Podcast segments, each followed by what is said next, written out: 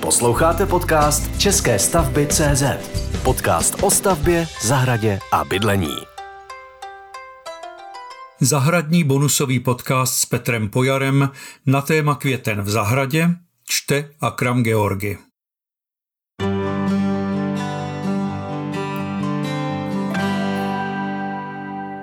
Dobrý den. Vítám vás v zahradním, respektive rostlinném podcastu české stavby.cz. Dnešní epizoda, kterou připravil Petr Pojar, bude věnována květnu v zahradách. Tedy jedné z nejdůležitějších květnových činností, která obvykle propukne sotva se krajinou proženou ledový muži. Přesazování teplomilnějších rychlených rostlin do zahrady, ale i na naše balkóny, terasy, pergoly a venkovní okenní parapety. Poradíme vám také, jak preventivně zakročit vůči houbovým chorobám, opět navážeme na Čapkovu knihu fejetonů zahradníků Frog a lehce se dotkneme májových zvyků, které s přírodou jaksi souvisí.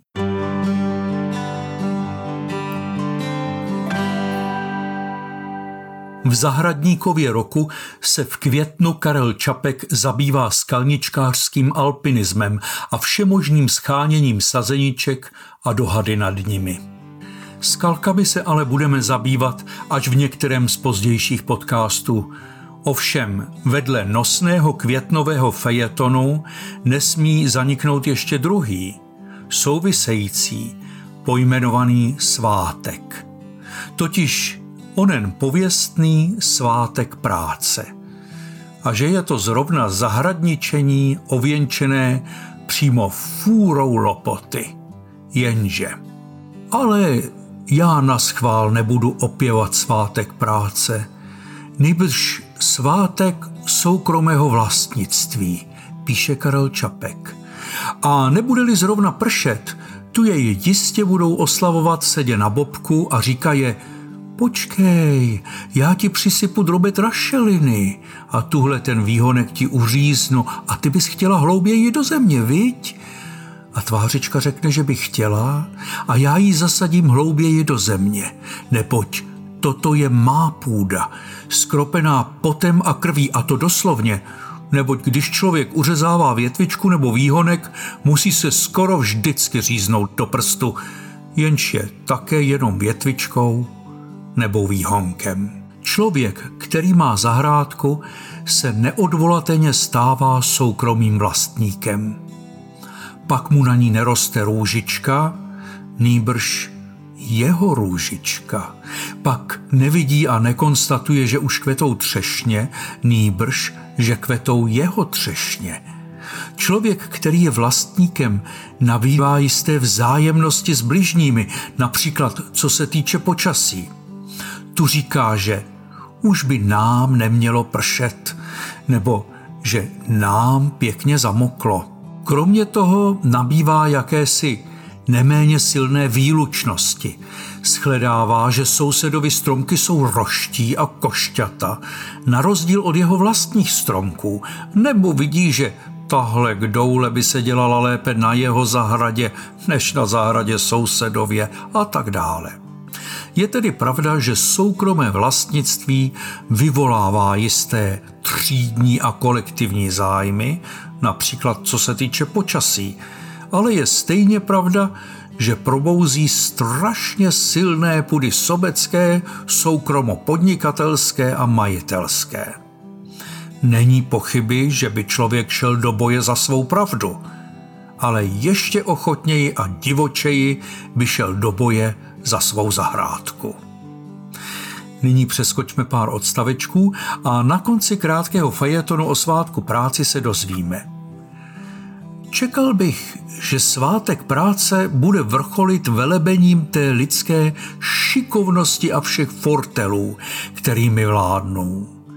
Kdo dovede vzít práci za správný konec – Kdybychom dnes oslavovali čímany a chlapíky všech zemí, dopadl by tento den zvláště vesele. Byl by to skutečný svátek, poutní den života, svátek všech správných hochů. Dobrá, Avšak tento svátek práce je jeden vážný a přísný.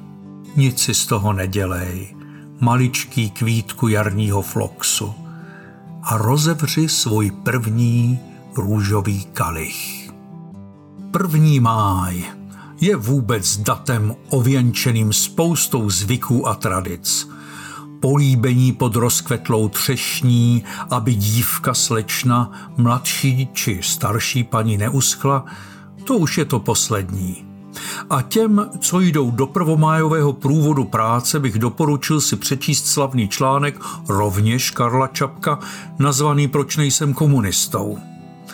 Naštěstí má již dnes omladina na 1. máje většinou úplně jiné starosti, třeba vyspávání kocoviny, protože noc Filipo Jakubská opět stravuje ohněm těla čarodějnic a alkoholem vnitřnosti podpalovačů protože tolik nenáviděné a staletí potírané pálení čarodějnic je zase v kurzu a dělá to kde kdo, nejen na veřejnosti, ale i soukromně ve svých zahrádkách. A zase se staví májky, malé i velké, do nebe strčící, a my se zase stáváme tak trochu pohany. Však se též říká Valpuržina noc, tedy v německy mluvících zemích a ve Skandinávii – je patrné, že k nám onen zvyk pálení čarodějnic přišel od Germánů, ovšem mnohé s ním spojené je již minulostí. Předně se ohně nezapalují nutně na kopcích a vůbec se liší původní význam sociální ochrany a náboženský.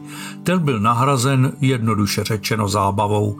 Ostatně oheň ztratil svou magickou funkci zajišťující ochranu a prosperitu, zanikl i zvyk házení zapálených košťat do vzduchu a mnohde se ani neupaluje figurína čarodějnice, i když třeba v Praze nedávno zapalovali figurínu bývalého prezidenta a házeli ho do Vltavy. To je ovšem zcela jiný příběh.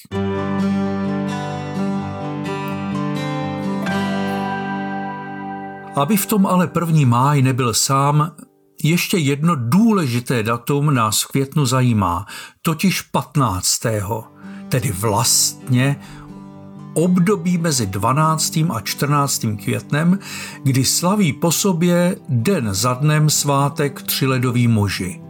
Pankrác, Servác a Bonifác. Právě k nim pranostiky vztahují poslední jarní mrazy, krajově se také říká muži kamení nebo zmrzlí, a dokonce se toto datum dostalo i do odborně populární a odborné zahradnické literatury. Po ledových mužích si snad podle každé zahradnické knihy, po které sáhneme na pultech knihkupectví, můžeme dovolit konečně naplno zahájit zahradní sezónu.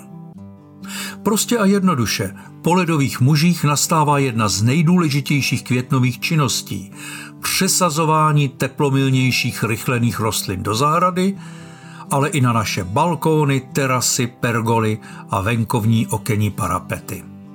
Balkónové rostliny bývají také choulostivé na chlad a téže může začít letnění pokojovek exotického původu.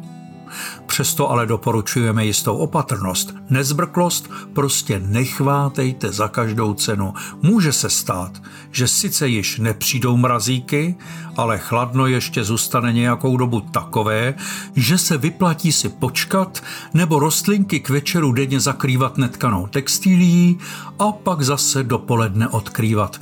Ostatně u vatry kousek od nově postavené májky se 34. ještě pořádně choulíváme zimou a často nás vyžene ledový déšť. Kdo má pod čepicí, začne s přemístěním rostlin v nádobách do nevytápěného skleníku a pro jistotu je ještě na večer zatepluje.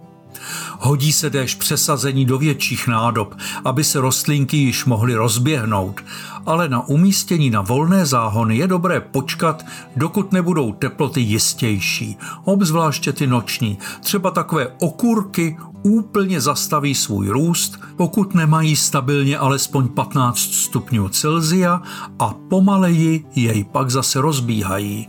Navíc jsou zakladného a deštivého počasí snáze napadané plísněmi. Mnoho zahrádkářů dělá každoročně tu chybu, že uspěchají nákup sazenic a i hned je vysadí ven, načež se diví, že musí sazenice koupit znova. Moje žena zahradnice právě dodává, že se jí stává, že si lidi přijdou pro nové sazenice i pětkrát.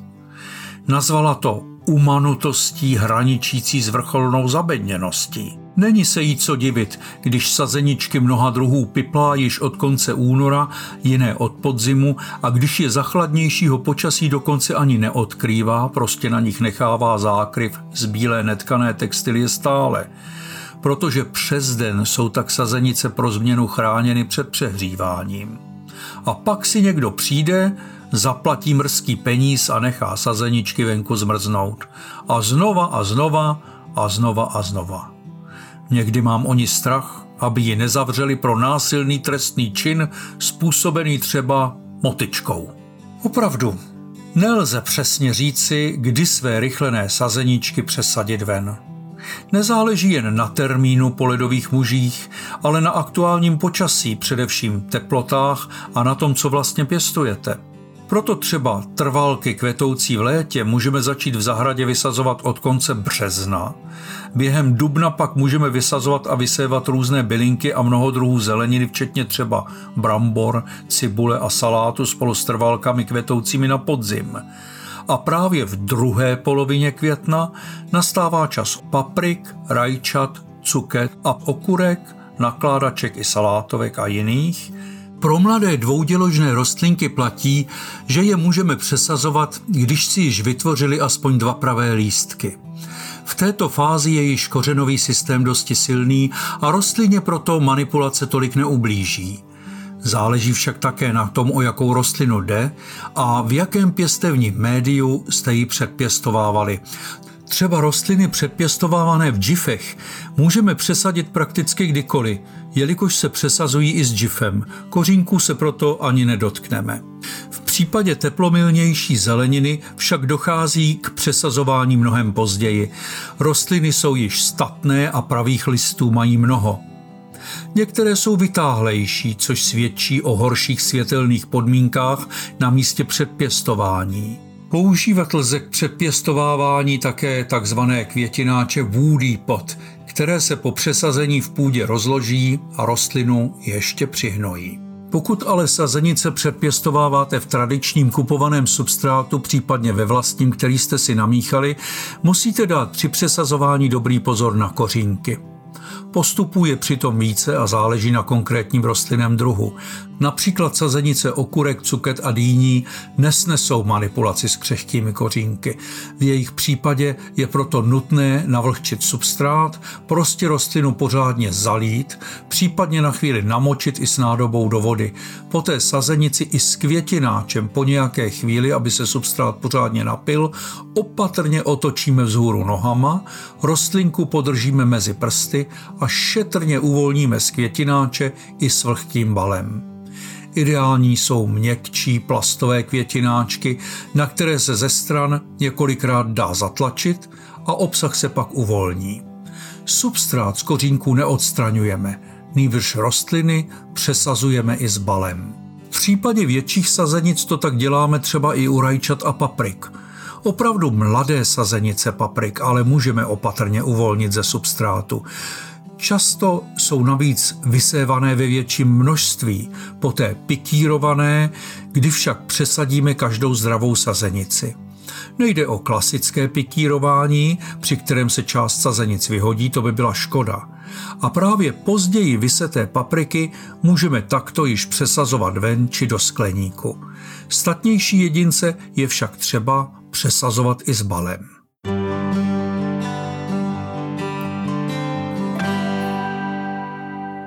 Saláty, které předpěstováváme nahloučené vedle sebe, přesazujeme kousek po kousku bez substrátu. Kořínky zcela uvolníme. Musíme s nimi ale zacházet opatrně.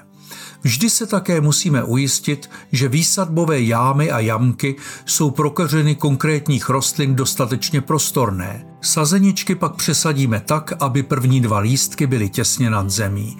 Přihrneme zeminu, rostlinu do půdy lehce přitlačíme a nakonec všechny zalijeme. Samostatnou kapitolou je výběr vhodného stanoviště. Běžná zelenina se vysazuje na venkovní záhony, včetně vyvýšených, ale i do květináčů, truhlíků, pytlů se zeminou, vhodných objemnějších nádob, třeba starých věder a podobně. Obecně platí, že rostliny musí mít podle svých konkrétních nároků dostatek světla, vlhkosti, živin a prostoru. Ovšem právě teplomilnější zelenina má ráda ještě jedno – totiž zakrytí z hora před deštěm, obzvláště pak okurky a rajčata, i když zrovna s rajčaty je to vlastně ještě úplně jinak. Například rakouský pěstitel Erich Stekovič, který pěstuje na 9 hektarech přibližně 3200 odrůd rajčat, tvrdí, že je nejlepší pěstovat tyto rostliny ležící na zemi a podeslané slámou. Žádné vyvazování k tyčkám či spirálám.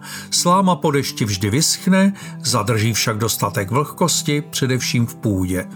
Navíc se při vyšších denních teplotách podestýlka zahřeje až na 70 stupňů Celzia a vrací tak zemině teplo. Erich Stekovič také tvrdí, že se rajčata nesmí nikdy zalévat. Zálivku dokonce uvádí jako příčinu všech chorob. A proč nezalévat? Ve své původní vlasti Jižní Americe rostla rajčata na skalnatém povrchu a vodu si hledala. A jak? Tvořila prý až 800 metrů dlouhý kořenový systém v hloubce až 1,7 metru. Dalším zajímavým postřehem je, že nejlepší chuť prý rajčatům dodává vítr, který rozhýbává jejich listy. Ty přitom způsobují plodům mikrozranění, načež rostlina mobilizuje mnoho sil pro hojení plodů a tento proces zlepšuje jejich chuť. Tak pozor, nejchutnější a nejvíce aromatická jsou nezalévaná rajčata pěstovaná venku na slámě a na větrném stanovišti. Přitom jsou taková rajčata i nejzdravější. Stekovič prostě tvrdí, že rajče miluje sucho, horko a vítr a svá tvrzení dokazuje mnoha lety praxe, kdy dodává své výpěstky nejnáročnějším zákazníkům po celém světě. Říká také, že zbytečným zaléváním a přeléváním kořenový systém rajčat oslabujeme. Ten odehnívá a hniloba se šíří dál. Pokud však nechceme rajčata zalévat a chcete jim dopřát dostatek větru, nesmíte je pěstovat ve skleníku, navíc takovém, který je z dola i ze stran vybetonován. K vodě by se přes vrstvu železobetonu kořínky nedostaly. A vítr? To slovo lze považovat za pravý opak slova skleník. Co se týká okurek, ideální je pro ně takzvané okurkoviště. Tedy jakási obdoba skleníku, ovšem ze stran otevřená, okurky jsou tedy pouze z hora chráněné před deštěm. Konstrukci si snadno postavíte i sami, třeba ze starých trámků, hranolů a prken a starých oken. Vlastně ve stejných materiálů, ze kterých se obvykle staví pařeniště. Jen je třeba dodržet dostatečnou výšku okurkoviště. Šikmá střecha a výška hřebene 3 metry jsou ideální. A ještě jednu vychytávku můžeme při přesazování sazenic využít, totiž takzvanou chytrou houbu. Řeč je o mikroskopické houbě Pythium oligandrum, která patří do skupiny vodních plísní – tato houba žije především v půdě, kde nám pomáhá v boji se škodlivými organismy. Pythium oligandrum totiž napadá a likviduje jiné patogenní houby a plísně, které způsobují houbová onemocnění rostlin. Produkuje speciální enzymy, schopné rozkládat buněčné stěny jiných hub – Pythium oligandrum se proto využívá jako biologický kontrolní prostředek v zemědělství a zahradnictví, kde nám pomůže snížit potřebu fungicidů prakticky na nulu. V laboratorních podmínkách se také zkoumá možné využití této houby při léčbě některých lidských onemocnění, například atopického exému a akné. Pitium oligandrum aplikujeme velice jednoduše. Stačí v roztoku s touto houbou máčet kořeny rostlin a to klidně i s kořenovým balem. Smáčitelný prášek s chytrou houbou rozmícháme v několika litrech vody, necháme přibližně 30 minut aktivovat, poté do vědra o objemu přibližně 10 litrů dolijeme vodu a můžeme začít. Po výsadbě můžeme tímto roztokem rostliny tež zalít, a to i opakovaně. Uplížit rostlinám nemůžeme. Neexistuje něco jako nebezpečná koncentrace houby. Ta navíc, když nemá k dispozici okolo sebe žádné jiné plísně, vyčkává, než se zase objeví. Prostě se zapouzdří a čeká na další výživu. Zároveň žije v symbioze s kořenovým systémem ošetřovaných rostlin pomocí nízkomolekulárního proteinu oligandrínu. Tento protein je translaminární, což znamená, že v rostlinách indukuje přirozené ochranné schopnosti, čili rezistenci vůči houbovým chorobám. Rostliny díky tomu omezují klíčení spor fytopatogenních hub a potlačují růst jejich mycélia. Zároveň i tloustnou buněčné stěny ošetřovaných rostlin. Je paradoxní, že byl právě mikroorganismus Pitium oligandrum dlouho řazen mezi nebezpečné druhy ničící rostliny. Nikoho totiž do jeho objevu Charlesem Dreschlerem v letech 1930 až 32 nenapadlo, že není součástí společenství fytopatogenních plísní, že rostliny neničí, ale fytopatogenní plísně naopak likviduje. Teprve v 70. letech 20. století houbu znovu objevil český vědec Dáša Veselý, kterého napadlo začít tuto houbu využívat k ochraně rostlin. Za silné koncentrace by mikroorganická houba Pitium oligandrum dokonce zlikvidovala i nám známé hříbky. Kromě přesazované zeleniny můžeme roztokem s chytrou houbou zalít jakoukoliv zeleninu a nic tím nepokazíme. Jen je třeba si dobře zvážit cenu balení a kolik ho vlastně potřebujeme. Děkuji vám za pozornost. Na další podcast na téma zahrad a zahradničení se bude těšit Akram Georgi a Petr Pojar.